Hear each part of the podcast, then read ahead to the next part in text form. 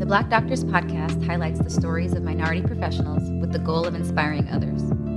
Season 2 provides more episodes and features a wider variety of professions. If you like what you hear, please subscribe and share with others, because the next generation can't be what they don't see. Tune in every Monday to hear our stories told by us.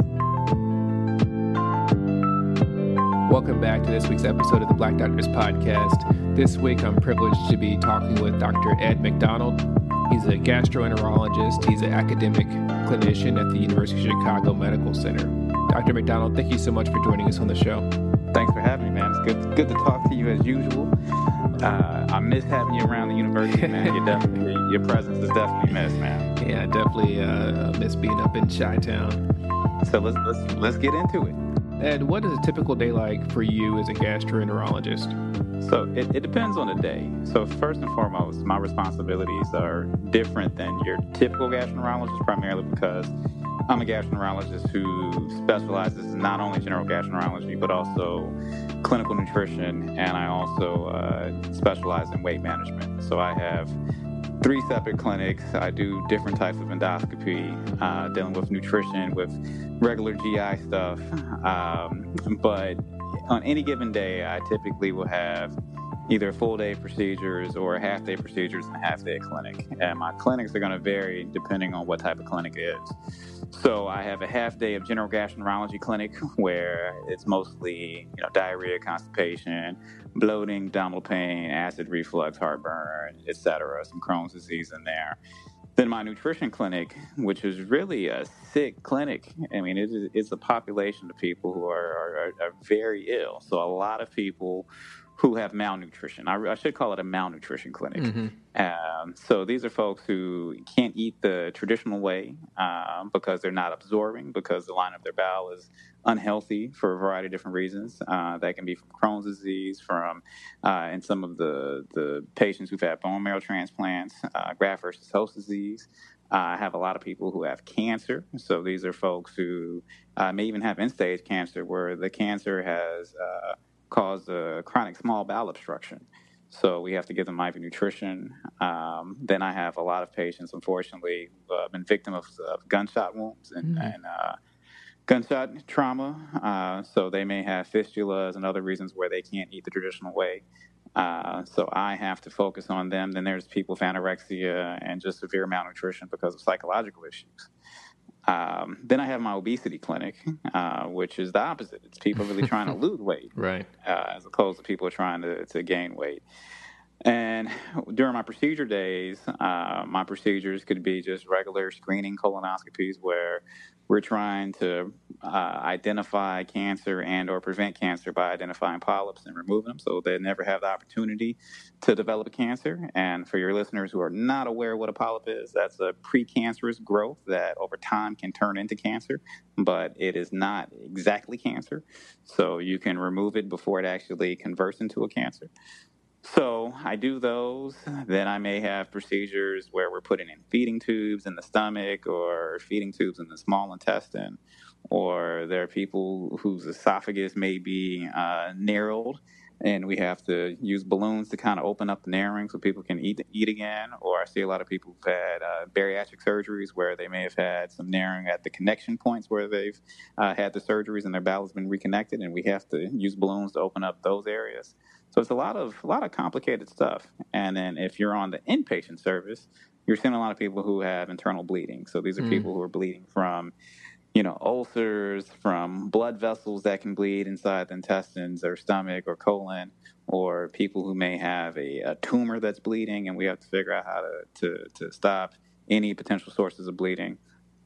So I feel like as a gastroenterologist, especially as someone who focuses on nutrition, we do a lot of complicated stuff. Yeah. And with the with our nutrition focus, we also focus on small bowel diseases.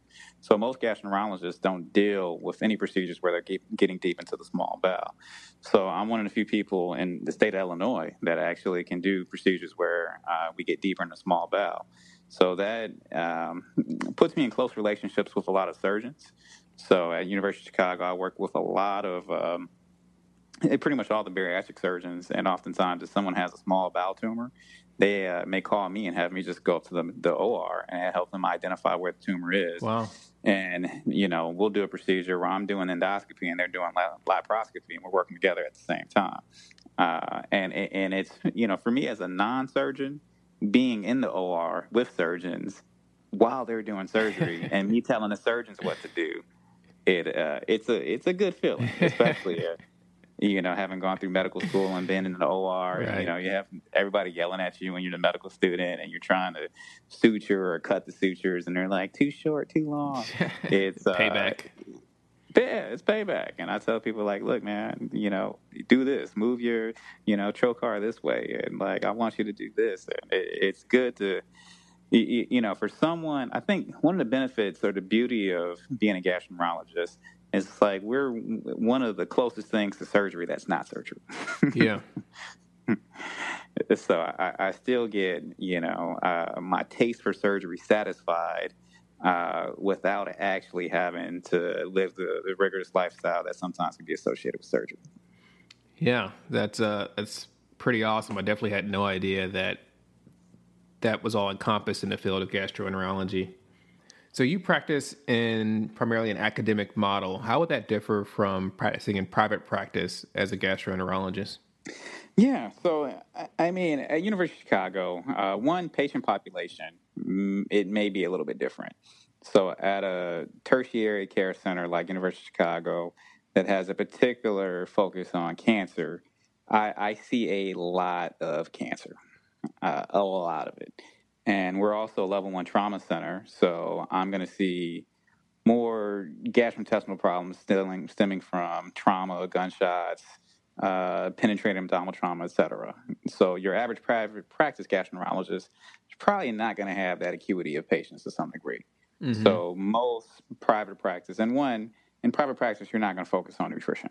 Uh, that's really just an academic thing for the most part.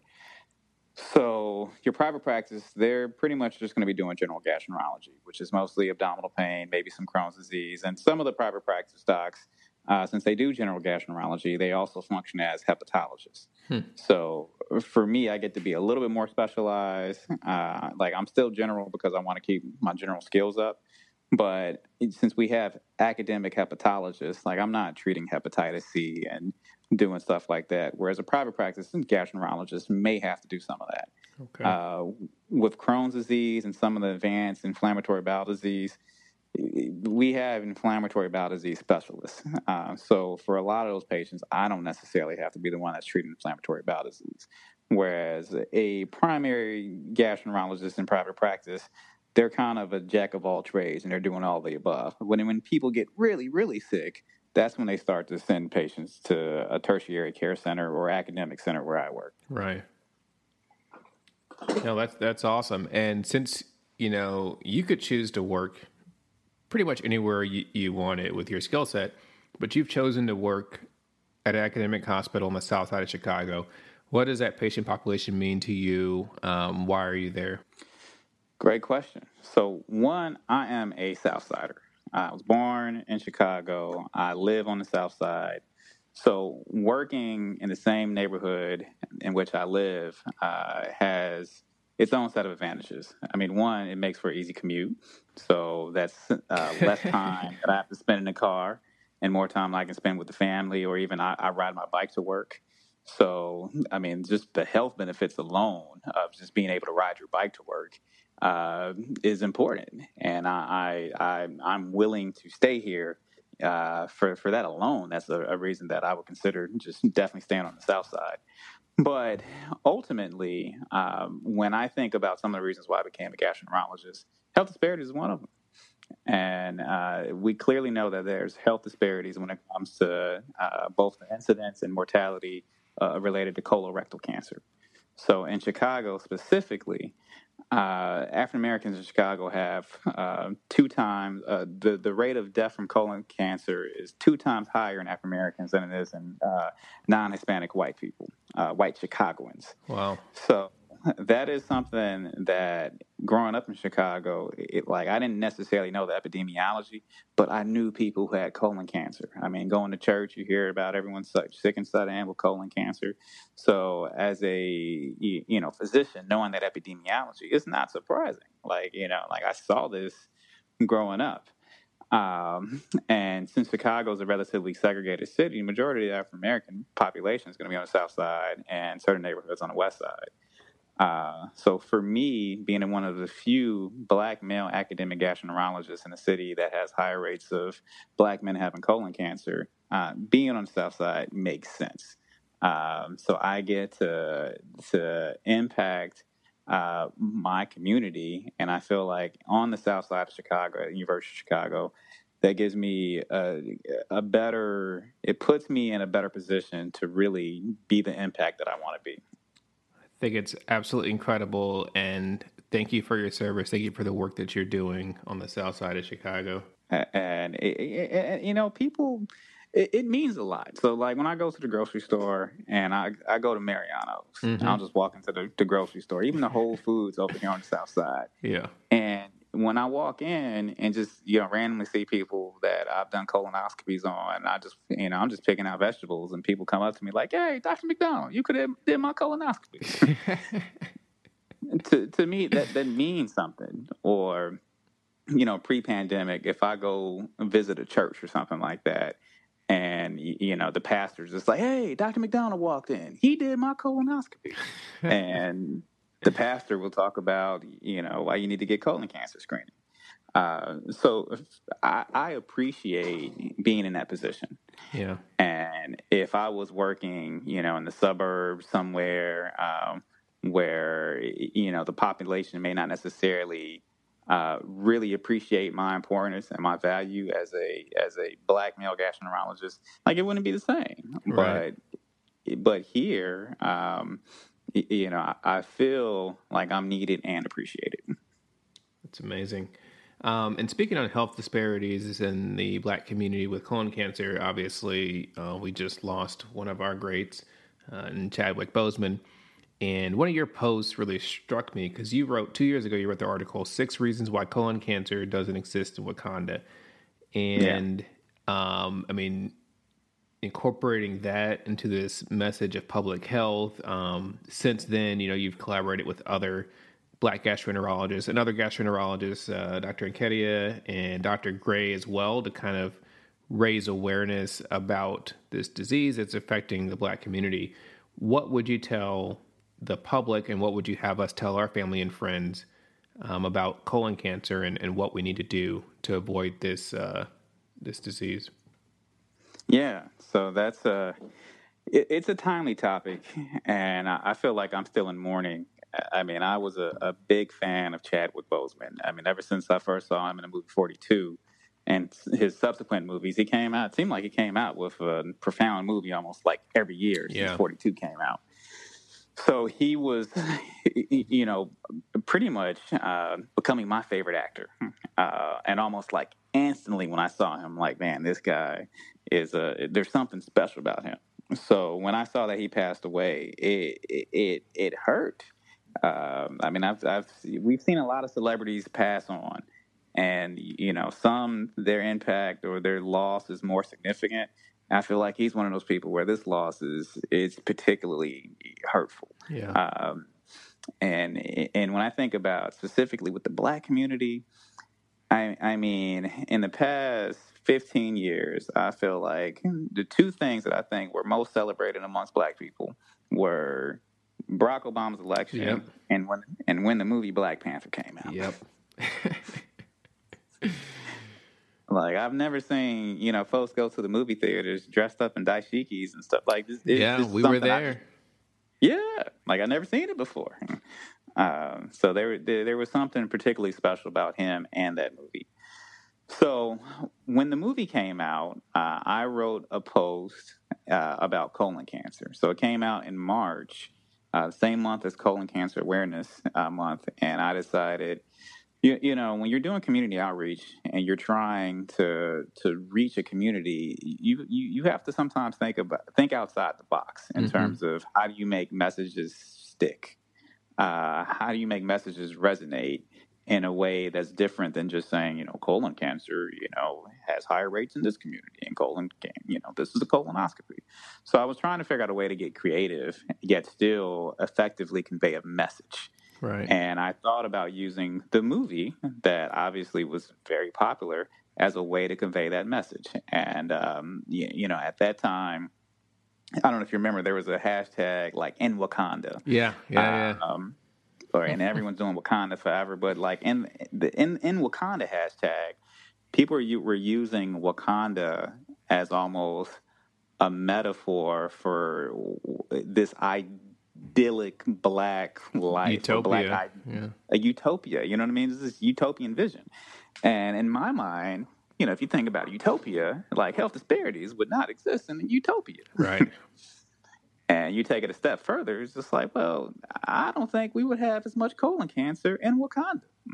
Um, so, like, my hashtag in Wakanda is not a whole lot of colon cancer. Yeah. Um, and then I, you know, flush those ideas out. So, one of the reasons why I thought there wouldn't be a lot of colon cancer in Wakanda, and and I wrote this not knowing that the brother Chadwick had colon cancer right. as he made that movie. Man, uh, like he had colon cancer then, and I had no idea.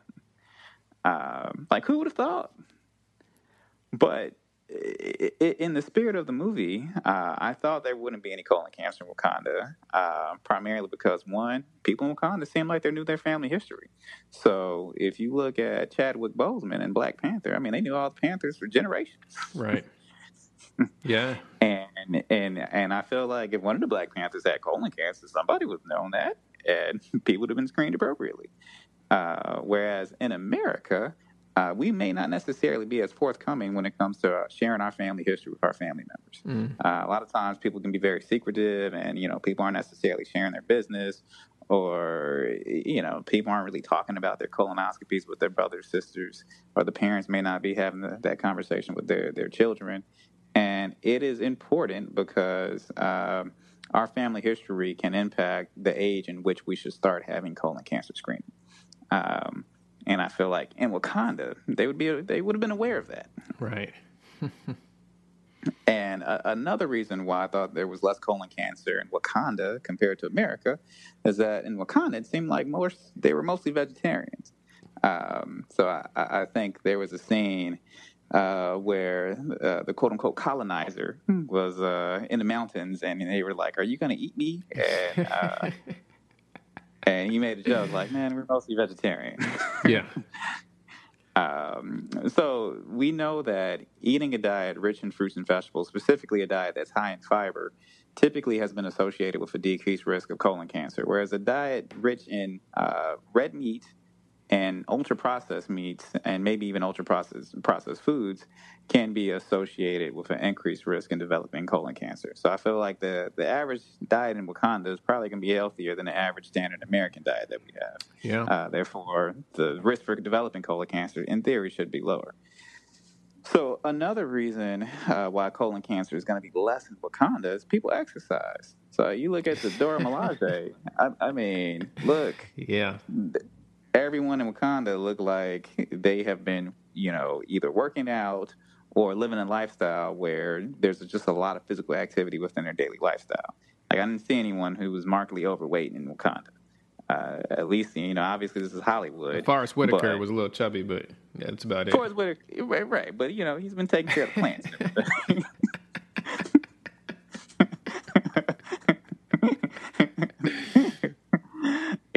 and Forest Whitaker, he he he played an older brother. Yeah, uh, and, and plus Forest Whitaker. So Forest Whitaker spent much of his time in America.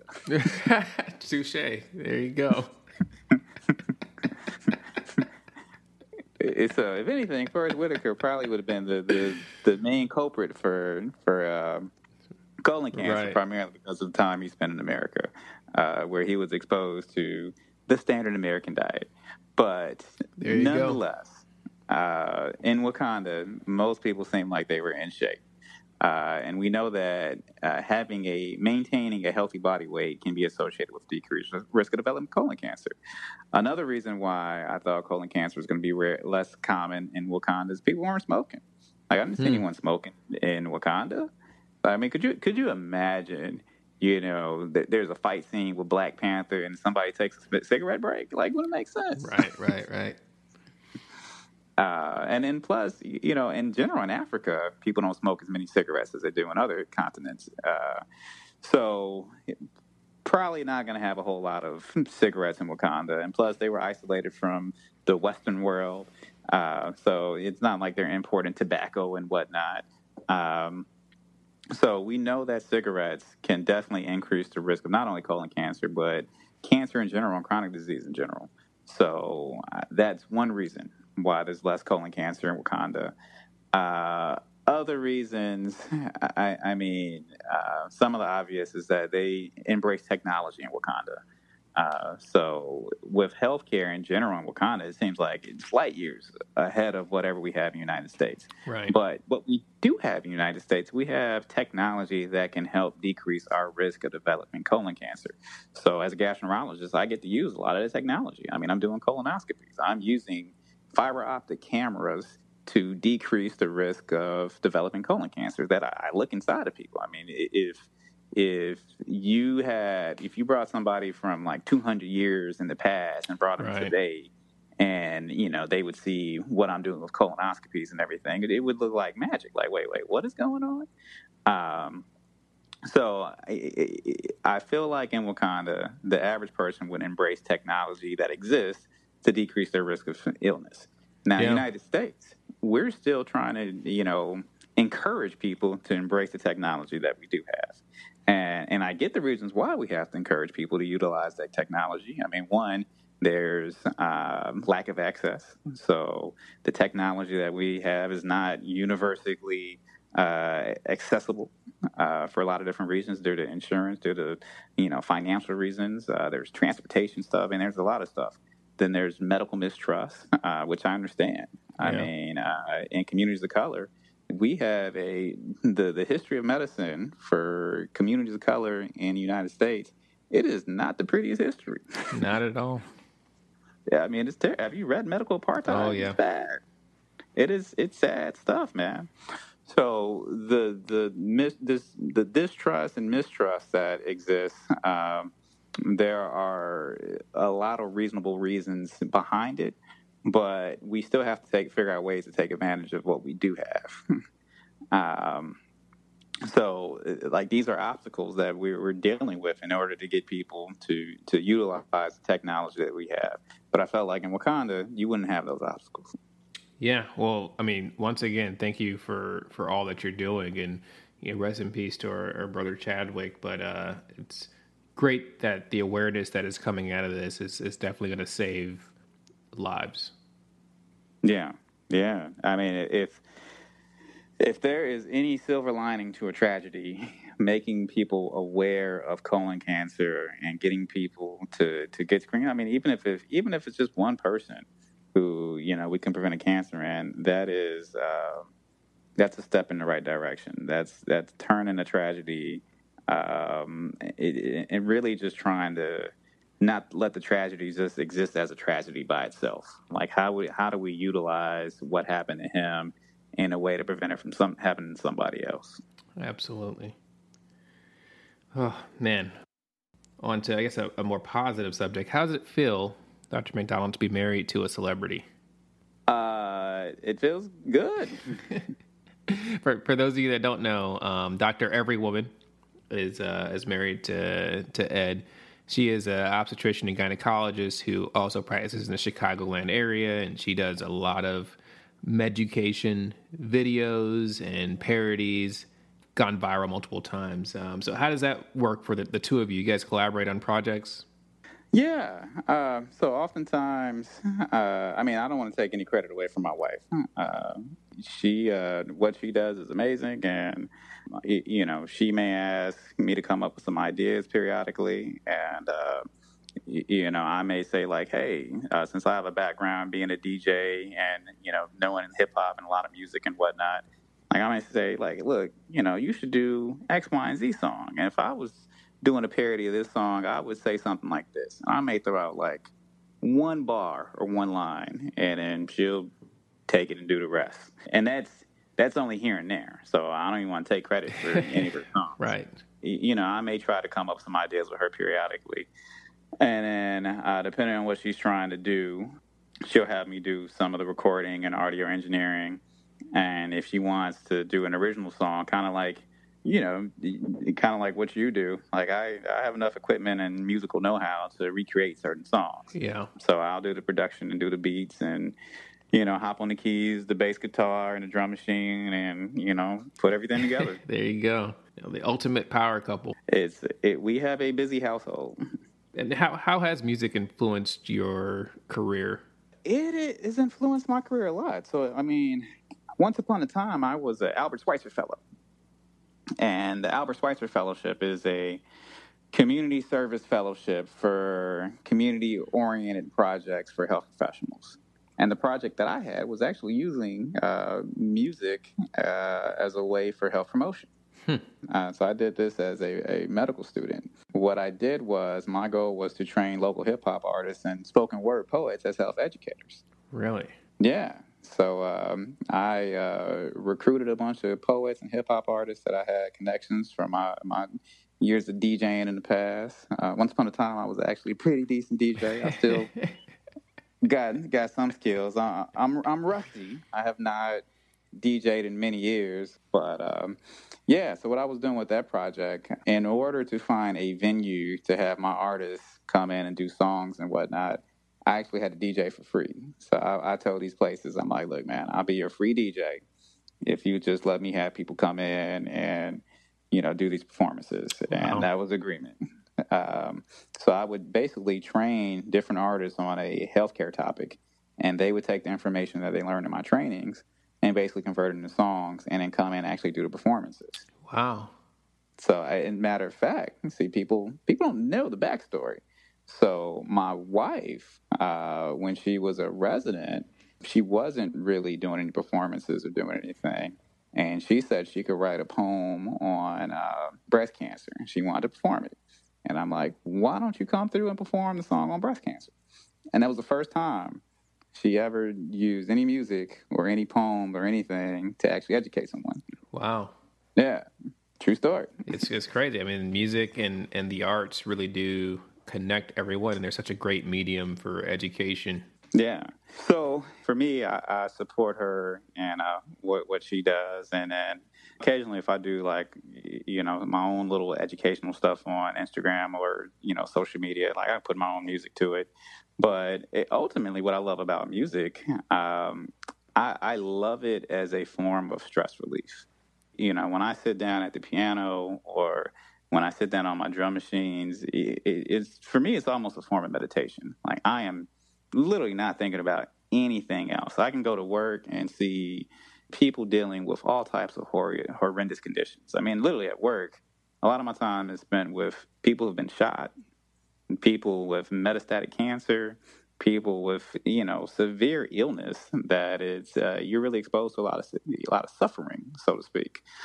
And I mean, I like being the person to help people through the suffering, but it, sometimes it's it's a lot of suffering that you you're exposed to. Yeah. And in order to keep yourself balanced, you need to have some sort of healthy outlets. Uh, so for me, when I come home and play music and make my own music specifically, like I'm not thinking about anything uh, other than you know, okay, if I, even if I'm just practicing scales, like I'm just you know, let me just practice scales, and I'm just that's all I'm thinking about.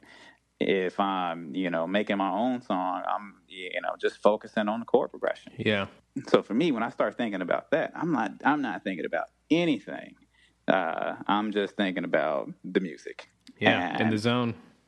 In the zone, and it, it again, it's like meditation. Uh, so a lot of meditation, they tell you to clear your mind and just you know, just kind of empty your thoughts and whatnot. And I feel like with music, it takes me to that zone where my mind is clear. Ed, can you take us through your, I guess, educational pedigree? You went to medical school at Northwestern. Um, just take it from there and and let us know, you know, where you trained and and. Gotcha. So first and foremost, I went to the University of Michigan for college. Uh, I, I, would I would be remiss if, if, I did not mention the the University of Michigan Go Blue.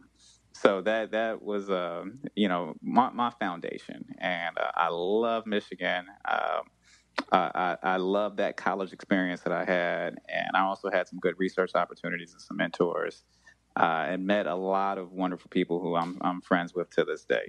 Uh, a lot of a lot of Detroiters, so Detroit, great city, got nothing but love for Detroit. then I went to Northwestern for medical school. So, uh, you know, it's interesting. I actually had a, a, full scholarship to go to Michigan for medical school, and wow. uh, but my parents got divorced uh, the year in which I graduated, and my mom had some uh, some health conditions. Um, so I, I had to come back to Chicago. Uh, now, thankfully, I had options where I, I, could just be like, well, I'm just going to go to Chicago for medical school. Uh, but I went to Northwestern. So I got accepted to Northwestern and went to Northwestern.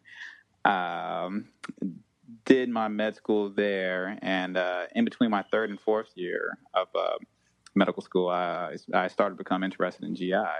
And I actually took a year off of medical school and did a, year at the NIH in basic science. Oh, wow. Uh, yeah, so I was working in labs. To this day, I could do a, you know, immunohistochemistry and Western blots like with with the best of them. I, I, was at the NIH and uh, came back, finished up my fourth year medical school, and ended up matching. It's interesting. And so I actually had a terrible experience in my sub I. So after finishing my year of the basic science, basic science, came back and uh, I matched. Uh, my first rotation was my sub I and the resident I was was with, she was like the worst person ever. Um, it was it was like you know one of those horror stories in medicine where oh, no she way. would actively. Oh, it was terrible. I mean, she would actively try to sabotage me and, and like lie to the attending and stuff like that. It was terrible. Uh, it got to the point where during my sub I, we didn't speak for the like the last four weeks. This is like a six week sub I. So I, I, I mean, I was a good enough medical student where I can just be like, look, I saw this person, admitted them, orders in, just co-sign the bad boys, done. Man. Um, so that that that was my sub I experience. But uh, after that, I was like, man, I don't know if I want to do medicine. I'm going to apply ER. Um, so I uh, hurriedly put together ER application and I applied ER and medicine uh, it, it, was like a, a big deal because uh, the program director at Northwestern, she knew, like, I was very vocal about how negative my experience was with this resident. Mm-hmm. And everybody knew that I was not going to be a gastroenterologist because this one negative experience. Wow.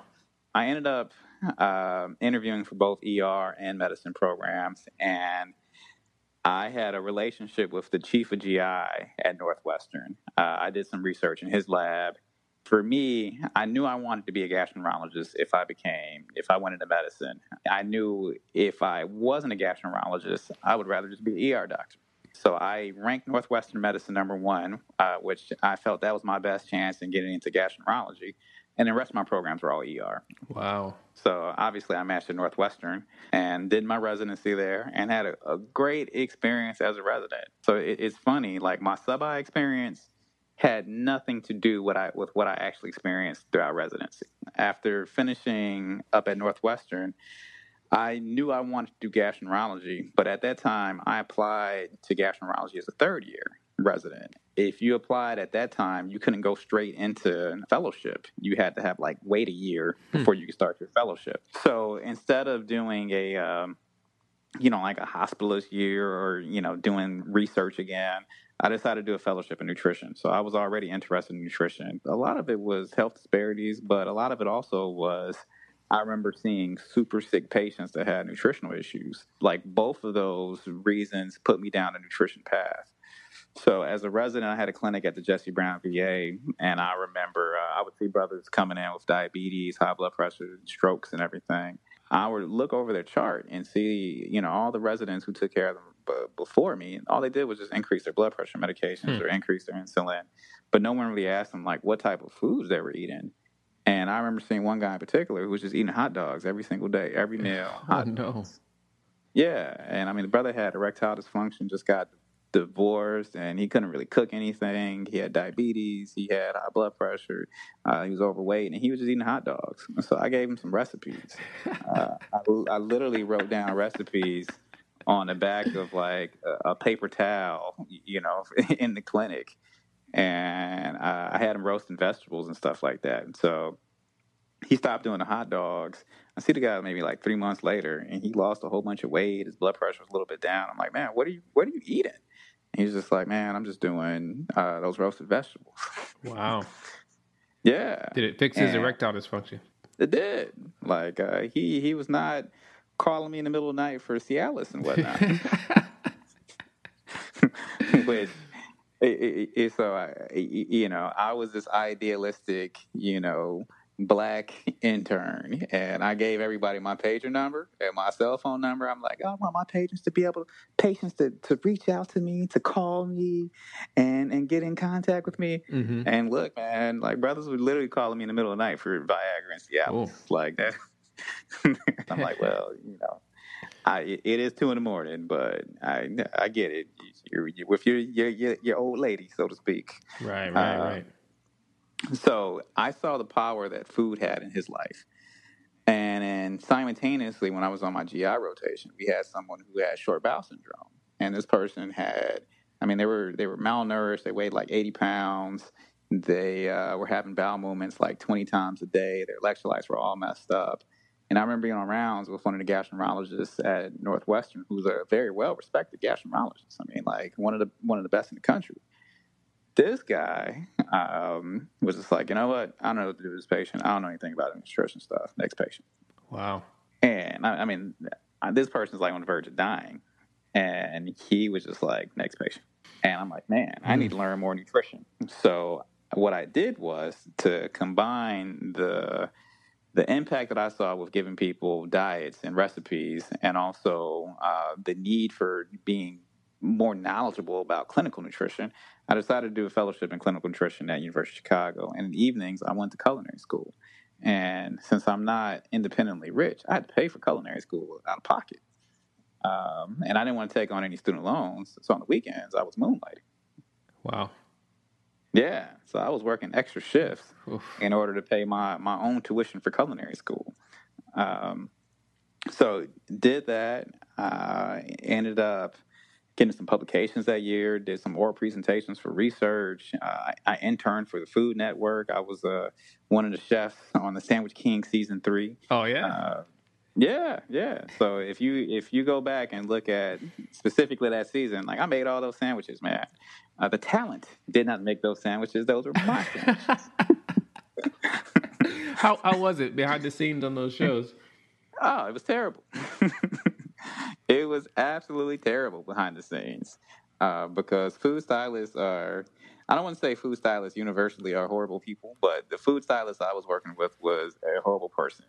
Uh, whatever school that that resident he gave me a hard time when I was a sub I, they went to the same school of life.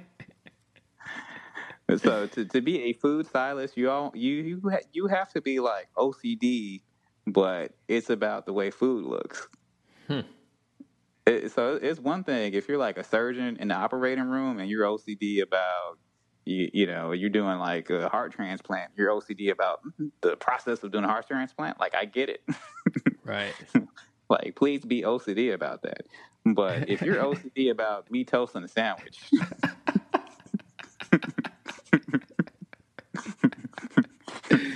Oh no. It it it it, becomes uh, it, it- an interesting conversation. So I, I remember, you know, the, the the food stylist specifically came up to me one time. She was like, "Ed, so the next recipe, this is what we're doing, and then I want the sandwich. I want it to be GBD." I'm like GBD, and I, I'm a physician. Like I'm like a Mhm. board certified internist at this point. I'm like GBD. I'm over here thinking about like, like wait, gallbladder, duct. Like what are you like? What is GBD? Uh, what are you talking about? And she's like, I want it to be golden brown and delicious. Oh. And I'm like, like, come on now, that's not that's not a thing. that that's not a thing. That, so she was using acronyms. You you ever look in like the medical record and you see all these crazy acronyms that you Right. know aren't like standard acronyms. Yep.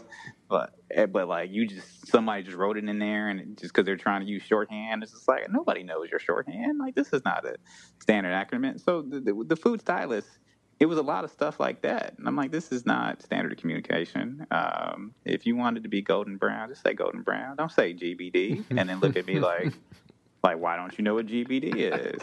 So I make the sandwich, and it's like golden brown, delicious. Uh, you know, next thing you know, she takes a bite out of my sandwich. And she was Oh. like, "The sandwich looks great." And she takes a bite, and I'm like, "Well, you know, it was for the camera. I don't I, like maybe they want to have a half bitten sandwich. I don't know what's going on." And she's like, Ed, what'd you do to the sandwich? The sandwich is so good. It's amazing. And next thing you know, she throws the sandwich on the wall. What? She was just like, I said golden brown and delicious. Like, you had delicious, you had golden, but it wasn't enough brown. Do it again.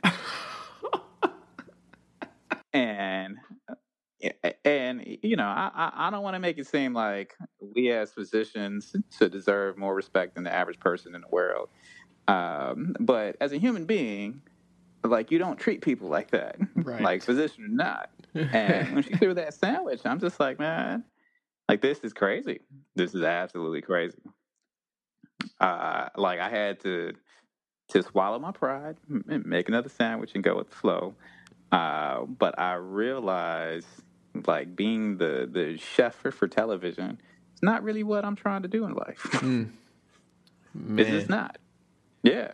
Uh, Jeff Mauro, who it was his show. See, Jeff Mauro's a nice guy, and uh, we we still keep in contact to this day. Uh, but the food stylist behind the scenes, it was terrible, and, and and most people don't see the amount of work that goes on for like an actual TV show. So you see, you know, a TV show like The Sandwich King or Ina Garten, and you just see like, you know, one person up there cooking some stuff. Like what you don't see is there's a whole team of chefs. So the the the show was filmed at somebody's house. So they rented out the house, Mhm.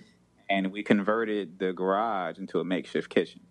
Um, so they had all these burners, and we put refrigerators and like everything you expect in a professional kitchen. We had it in the garage. So we're making all this stuff. Like people don't see like all the lights and all the you know cameras involved in actually filming everything.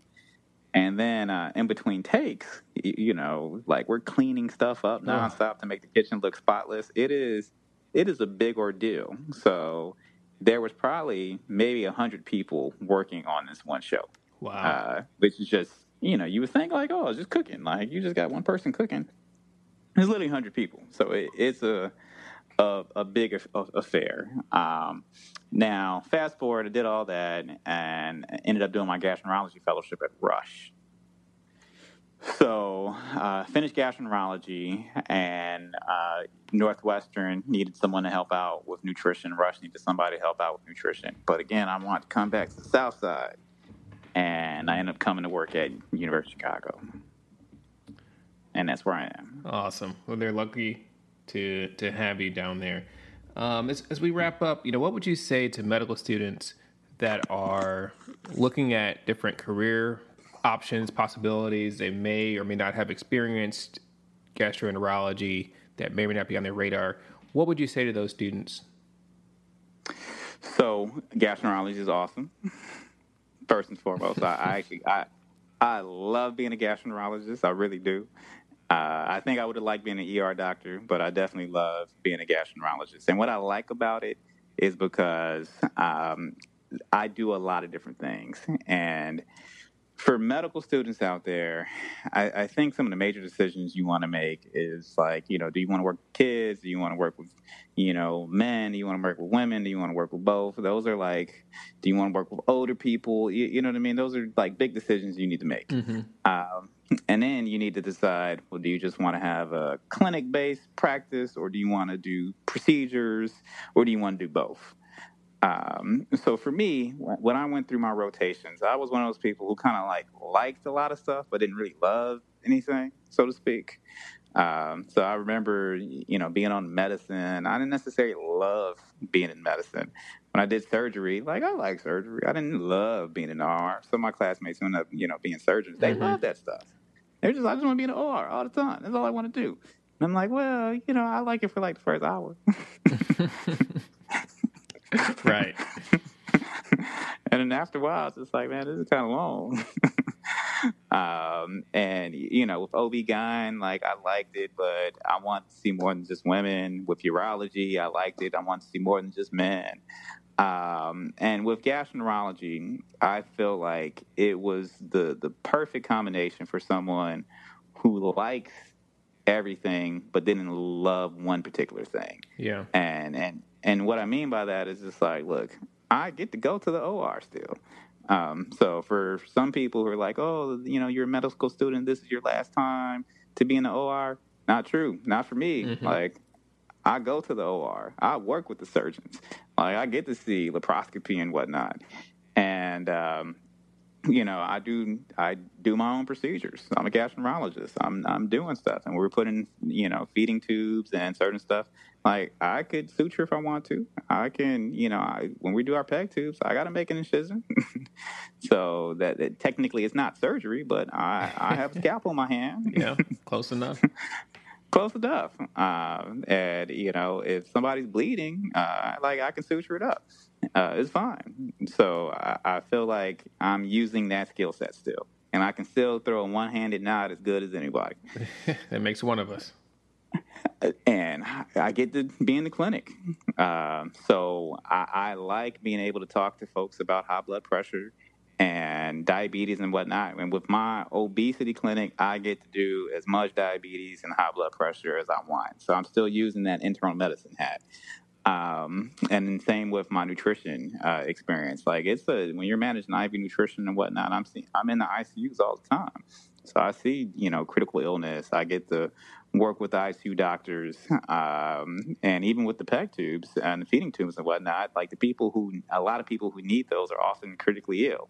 So the aspects that I liked about my internal medicine residency and the training, I still get to go to the ICU and still get to be involved in that whole critically critical care environment. Uh, I just don't have to do it all the time. Mm-hmm.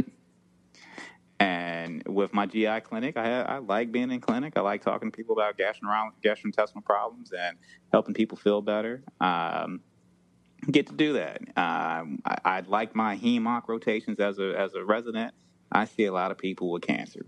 Um, but I don't necessarily have to be the person just, you know, giving out chemotherapy all the time. Right. Uh, I get to, you know, work in conjunction with the oncologists. I get to work in conjunction with the surgeons. And, uh, you know, the cardiologists, they're trying to, you know, send me a lot of their patients to help them lose weight. Uh, so I hmm. get to work with people undergoing cardiac rehab. So for me, uh, in what I do as a gastroenterologist, specifically as a gastroenterologist, gastroenterologist focused on nutrition, I get to experience uh, a wider breadth of medicine, but not enough where I get bored. yeah. No, it's awesome. And I also get to work with great anesthesiologists like yourself. there we go. And, and hopefully we'll be working together uh, soon in a couple years. I, I look forward to it. One more thing I do teaching. So at an academic institution, uh, one of the benefits of being in academics and not being in private practice, which is no nothing wrong with private practice, but in academics, you potentially will have the opportunity to teach trainees at all different levels. Uh, so I get to be the person giving the lectures for the first and second year medical students. Okay. So University of Chicago, when people learn about diarrhea and you know malabsorption, and I even teach in the health disparities lecture, it's me giving those lectures. Um, and I, and I like being that person, especially as a person of color, because when I was a medical student at Northwestern, like we didn't have, I didn't see black male faculty, right? And I, I definitely, you know, didn't see any, you know, uh, oh, I didn't see black faculty for, for, the most part, and definitely not given like hardcore lectures uh, about, you know, I do like the carbohydrates and the protein absorption lectures. I'm all up in the physiology, uh, so I I enjoy being that person and I enjoy teaching the fellows, you know, how to do perform procedures. And uh, with our nutrition fellows, uh, like you know, I'm teaching the fellows TPN nutrition. They're coming into my obesity clinic, and you know, right now our nutrition fellow uh, is someone that you introduced me to.